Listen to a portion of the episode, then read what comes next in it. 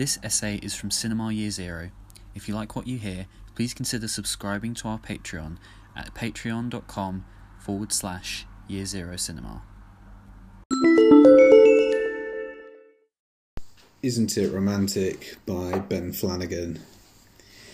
In Leo McCarey's Belle of the 90s, 1934, a Western parody released a few months after the introduction of the code, Mae West appears in a stage show as Ruby Carter, where the desirable good time girl dons various outfits taking on the shape of a rose, a spider, and the Statue of Liberty. In this truncated comedy, stripped to the bone by the moralism of Joseph Breen et al., West would wrap up desire with animal instincts and transfiguration.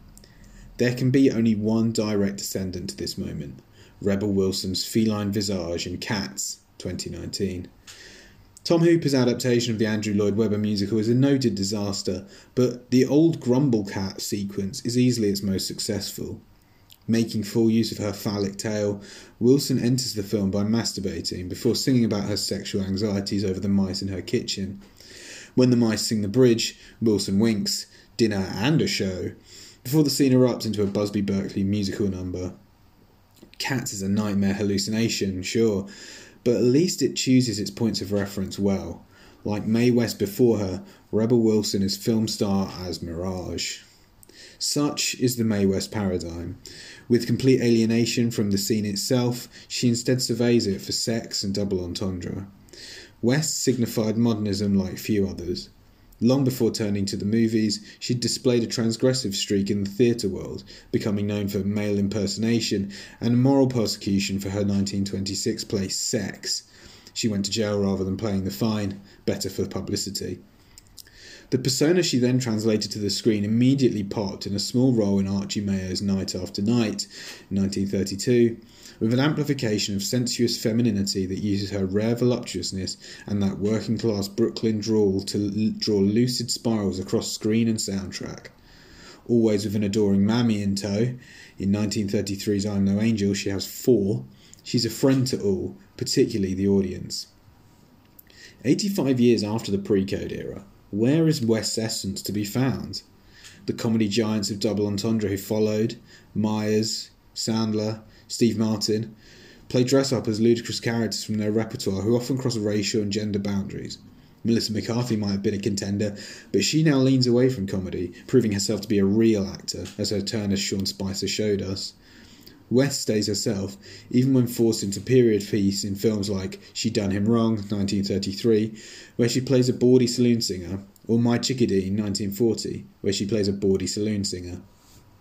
For Armond White, parallels between West and Amy Schumer abound.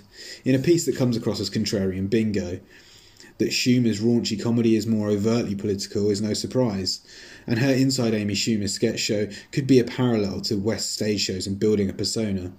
But across Schumer's film career in middling comedies, Trainwreck, Snatched, and I'm So Pretty, her presence never managed to find a balance. Girl boss politics and sloganeering moralism clashed against a purported dirtbag aesthetic. Schumer's appeal is in her normalness, but her beliefs around always seemed aspirational of the Clinton class. As West as White himself asserts, West was beyond feminism. Schumer's aesthetics never make the same leap. It should be stated that quality is no mark of a Mae West film. It is characteristic of her features to be convoluted and rarely funny. Often her jokes seem to require an unnecessary run up. She's an unforgettable persona, but the films are bad. Going to Town in 1935, West's second code on, film under the code, is telling.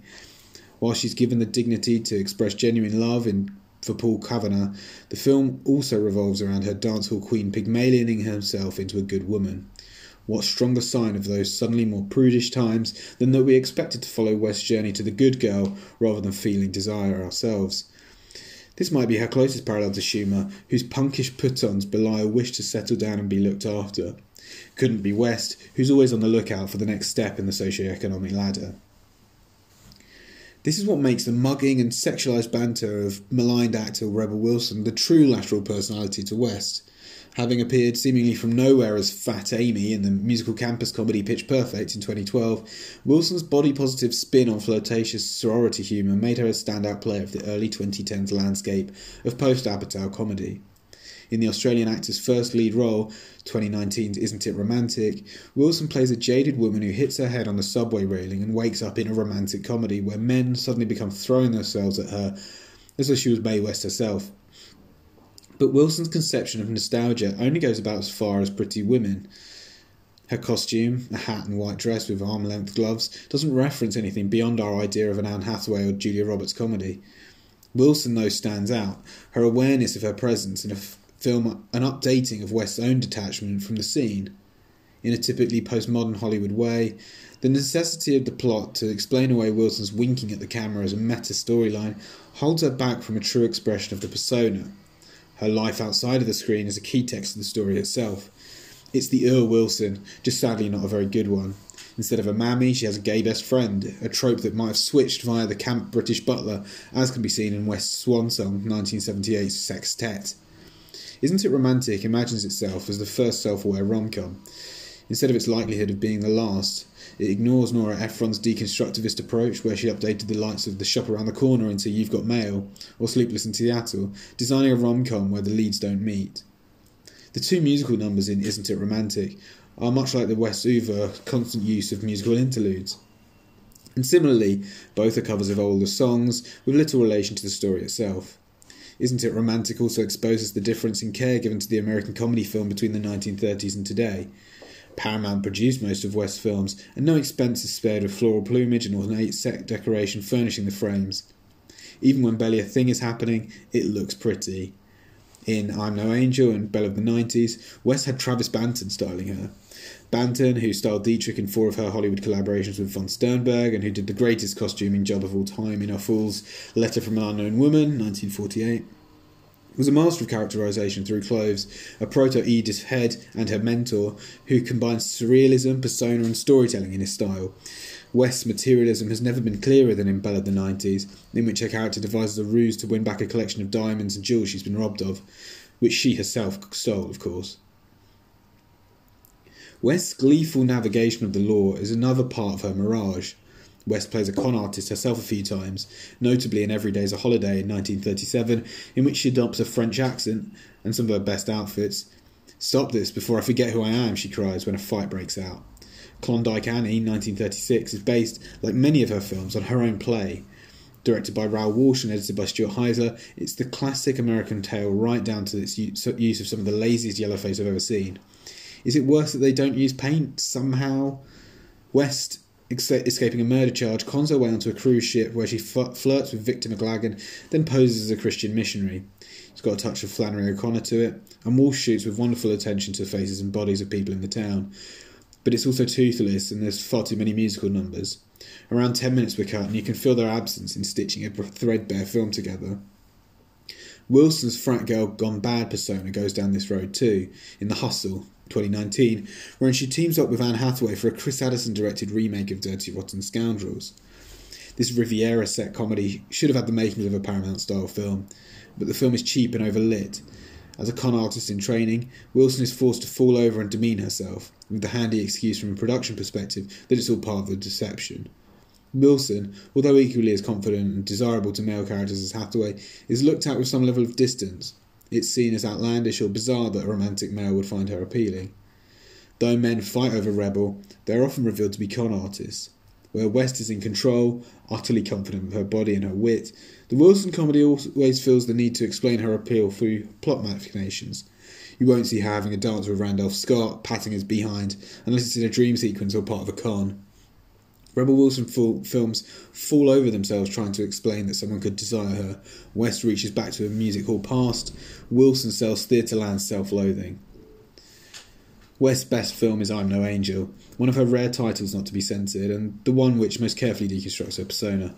In it, a circus performer from the wrong side of the tracks becomes a huge star by putting her head in a lion's mouth, and then navigates the advances of various well to do men. When her eventual fiance, Cary Grant, shrugs her off, she sues him, resulting in a courtroom set piece where the jury, the American public, are asked to judge West's moral character.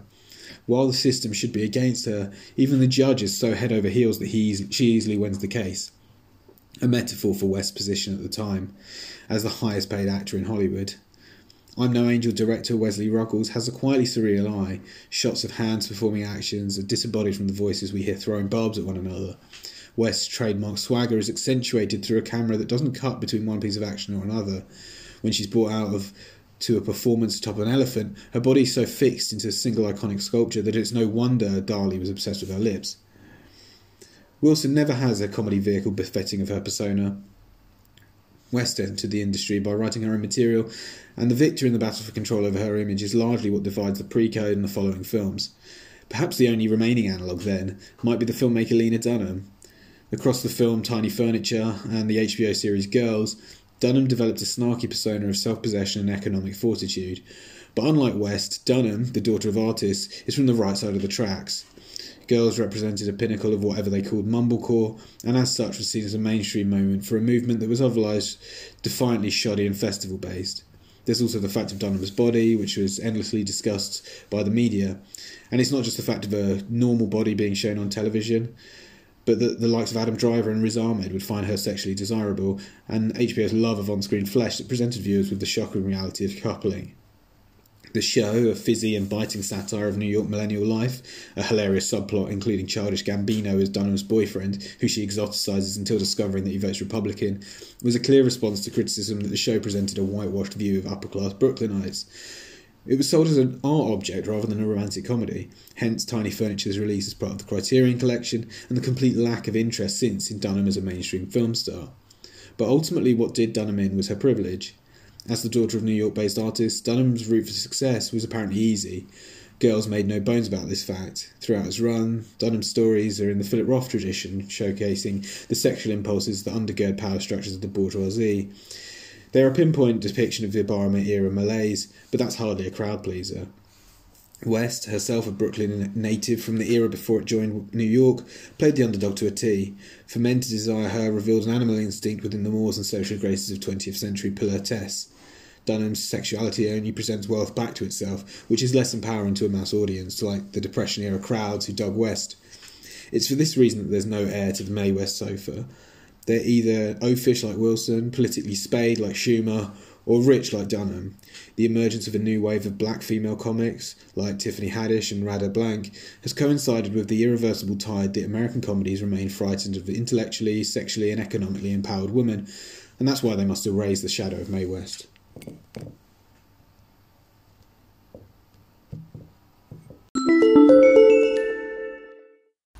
Thank you for listening. If you like what you hear, please consider subscribing to our Patreon at patreon.com forward slash year zero cinema.